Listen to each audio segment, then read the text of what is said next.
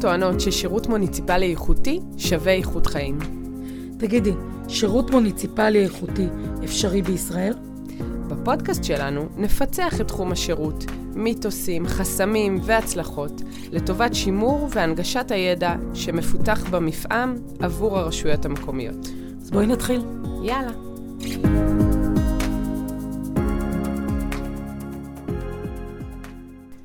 בוקר טוב דבורית נבו. בוקר אור דקלה רוזנשטיין-שלומי.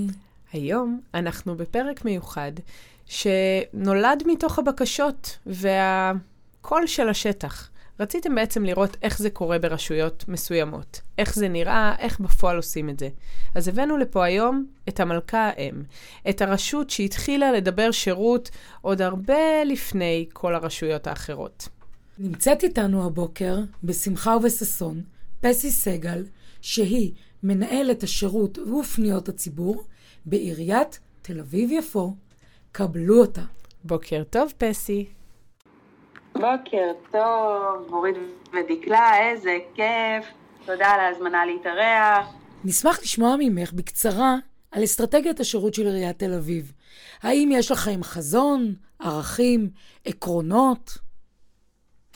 כמובן שיש לנו אסטרטגיה וחזון, חשוב לי, אבל רגע לפתוח ולומר שהעיסוק בנושא השירות קיים בעירייה כבר שבע עשרה שנה, ואני אומרת את זה כי, כי בעצם יחידת השירות הוקמה מתוך הרצון באמת לייצר שינוי, ואנחנו פועלים הרבה מאוד שנים והרבה פעמים מאוד מתוסכלים מהמקום שאנחנו נמצאים ביחס לרשויות אחרות, אז אין מה להיות מתוסכלים, זו דרך שצריך לעבור.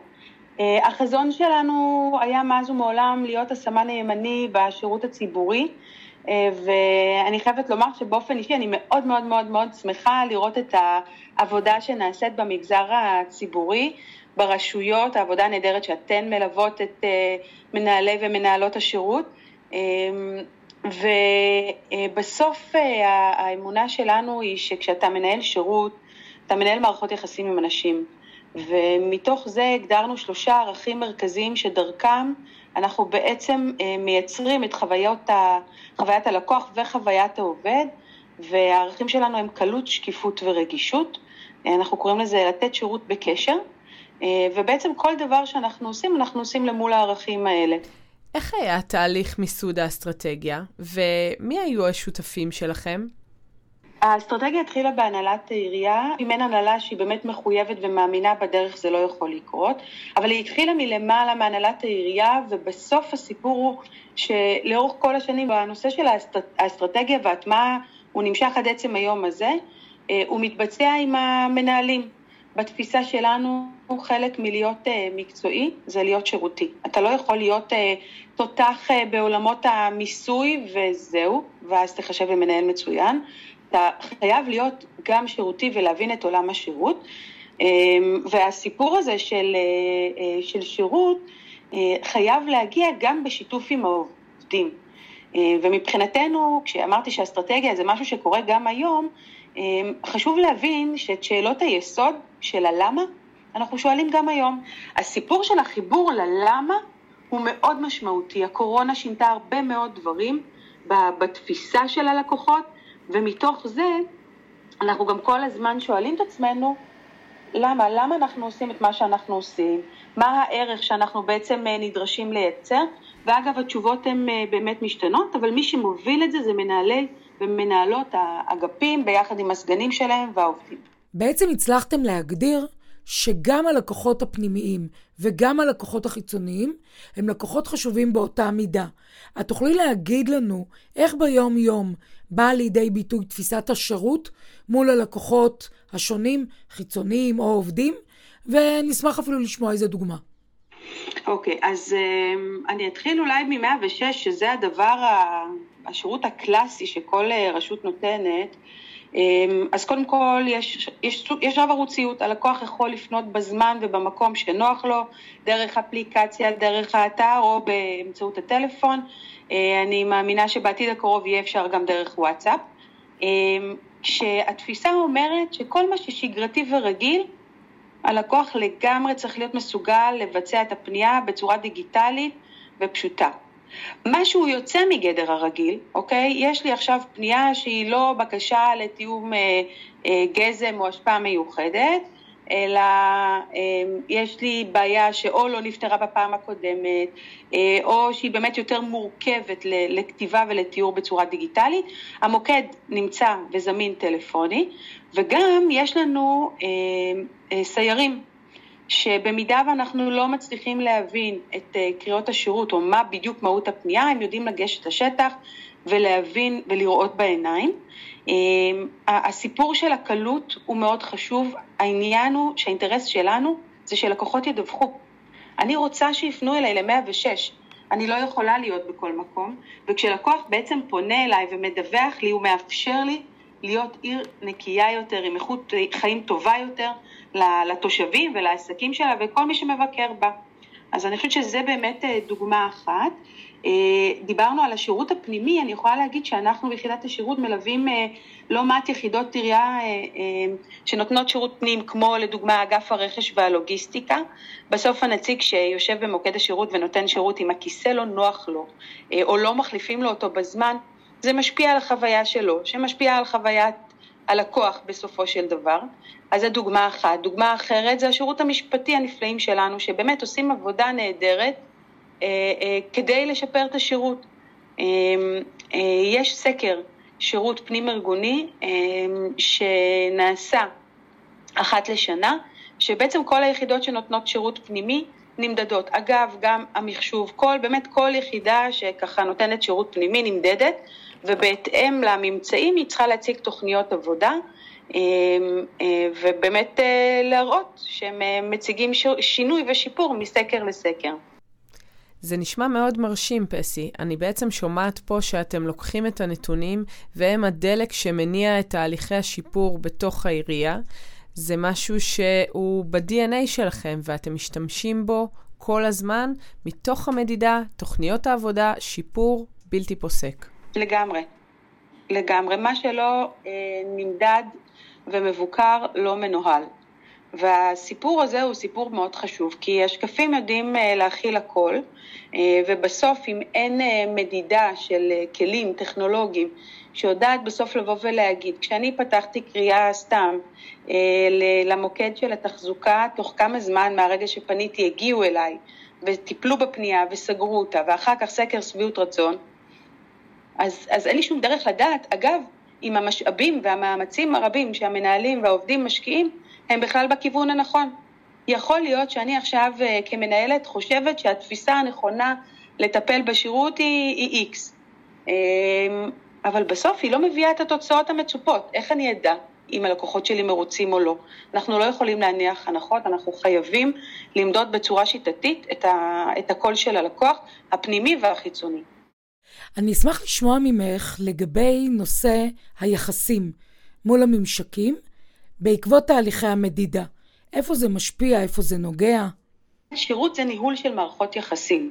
אז כן, אין שום דבר שמישהו באגף, ב- בעירייה, בסדר, עושה, מבלי שהוא תלוי במישהו אחר. אנחנו שרשרת של פעולות, הרבה פעולות קטנות, הרבה סיילוס, שמייצרות בסוף מסע או תהליך אחד שלהם מקצה לקצה.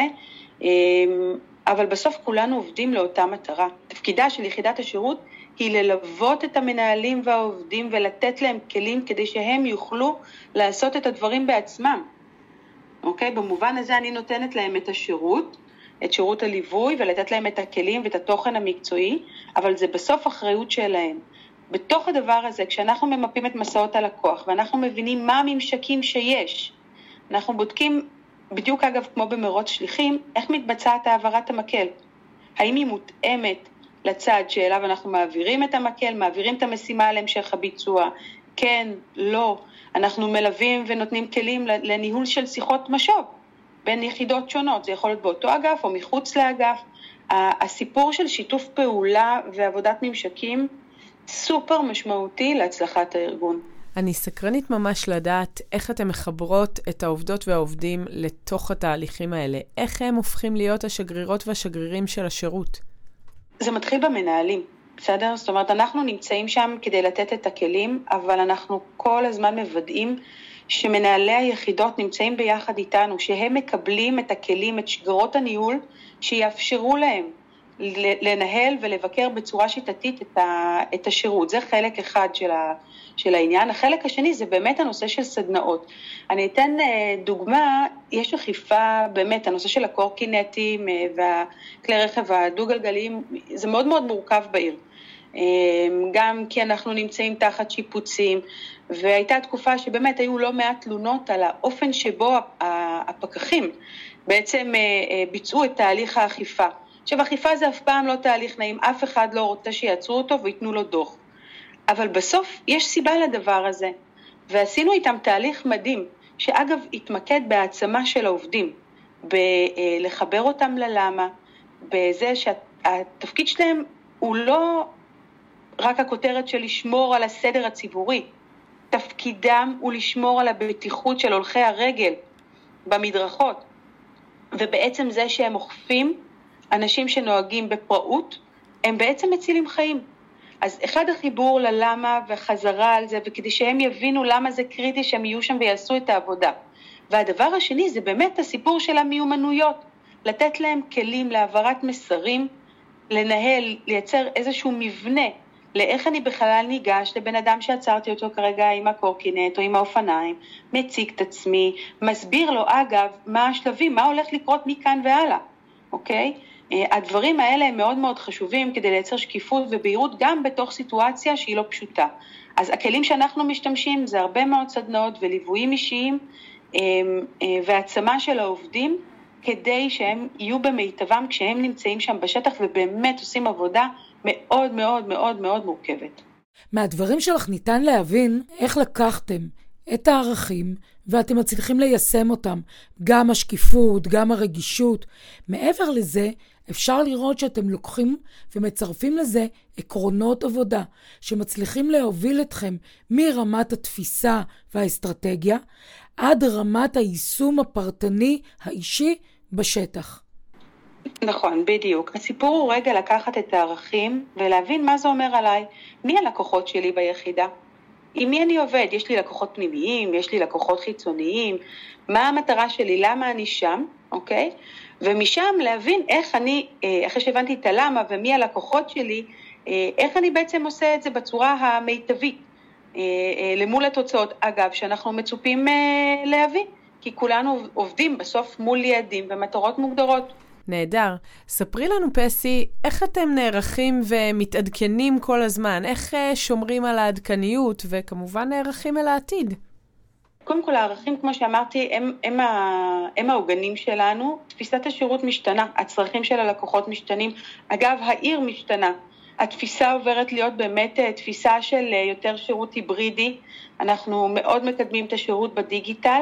לצד זה, שאנחנו משקיעים גם לא מעט משאבים בעובדים שלנו, בחוסן שלהם, ביכולת שלהם, באמת לתת שירות טוב ולהבין מה הם צריכים כדי להיות שם לאנשים, ללקוחות שלנו ברגעי האמת שלהם. וגם, את יודעת מה, אני מרשה לעצמי גם לבוא ולחשוב על זה שאנחנו גם כל הזמן מנסים לראות אם יש רגעי קסם. הדברים הקטנים האלה שאפשר לעשות דרך שירות פרואקטיבי, שאף אחד לא מצפה מהרשות שלו לעשות. אני חושבת שזה הדברים המרכזיים רגע ב- ב- בתפיסה ובאסטרטגיה שאנחנו מקדמים. שוב, האיזון הזה בין הדיגיטלי לאנושי. אנחנו מבינים אגב שבאמת שירות טוב הוא כזה שלא צריך לתת אותו. כלומר, הניסיון למפות מה הדברים שאנחנו יכולים ללמוד דרך הדאטה על הצרכים של הלקוחות שלנו ועל הרצונות שלהם ולטפל בהם לפני שהם בכלל מתרחשים, הופכים להיות צורך. מבחינתך, פסי, מהו טיפ הזהב שהיית נותנת לרשויות, למנהלי שירות, לקראת עבודה מעמיקה? שירות זה לא מחלקה.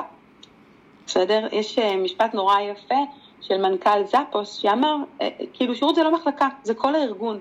כל מי שנמצא בארגון נמצא שם כדי לתת שירות, בין אם הוא שירות פנים ובין אם הוא שירות חוץ. חשוב לנו לראות שאנחנו מייצרים, מצליחים לייצר מענה שהוא איכותי, חוויה שהיא חוויה טובה. בסוף צריך לזכור, מתעסקים המון בנושא של אמון, בטח בקונסטלציה הנוכחית, ואני חושבת שהקורונה הביאה את זה לקדמת הבמה, בסוף צריך להבין שגם אנחנו כלקוחות בגזר הציבור ובין אם לא, אנחנו אוספים חוויות. ויש איזה מין, כל אחד יש לו מין פסיפס של חוויות, שכל אבן קטנה היא חוויה שהייתה פה עם הפקח, שם עם המוקד של ארנונה, פה עם המוקד של מאה ושש, והאוסף הזה מצטבר בסופו של דבר לאיזושהי תמונה. והתמונה הזאת, זאת החוויה, זו התפיסה שתופסים אותנו. ובסוף, כשאנחנו נותנים שירות טוב, אנחנו הופכים לאנשים טובים יותר, ואנחנו באמת, זה אחד הדברים שאנחנו חוזרים ואנחנו אומרים, יש לנו את הזכות לעבוד במגזר הציבורי, ולתת שירות, לשרת, ולאפשר אה, איכות חיים טובה יותר, באמת, בלי אה, עיסוק בבעלי מניות כאלה ואחרים, באמת נטו מתוך הרצון לייצר טוב, אנחנו לא ארגון מושלם, אין ארגון מושלם. המהות היא כל הזמן להיות בקשר ולנהל את מערכות היחסים שלנו, למדוד אותם, לנתח אותם, להיות בהקשבה ואמפתיה למה שקורה. פסי, תודה רבה. זו הייתה חוויה מלמדת, מחכימה, ותודה על השיתוף בתובנות, במחשבות, במקום שלך ברמה האישית ובמקום של הרשות, בעבודה האינסופית לשיפור מתמיד. תודה. איזה כיף, תודה רבה רבה לכם על המקום, ושיהיה באמת לכולם שנה מוצלחת ו- וכיפית, מלאה בעשייה. אז מה היה לנו היום? זה הזמן לכתוב. בפרק הזה יצאנו יד ביד עם פסי סגל, מנהלת השירות ופניות הציבור בעיריית תל אביב-יפו, למסע בהבנת תהליכי השירות מרמת הדוויית אסטרטגיה וערכים, ועד לשירותים הניתנים בפועל, בעיר ללא הפסקה, וראינו ושמענו ממנה על התובנות ברמה האישית שלה כמנהלת השירות, ובסוף איך מגיעים עד לאחרון הלקוחות הפנימיים והחיצוניים בשיפור מתמיד ושירות מצטיין. גרמנו לכם למחשבה? אצלכם ברשות עושים את זה מעולה? נכשלתם כישלון מפואר? תדברו איתנו. אני דבורית נבו. ואני דקלה רוזנשטיין-שלומי. ואנחנו מפתחות שירות.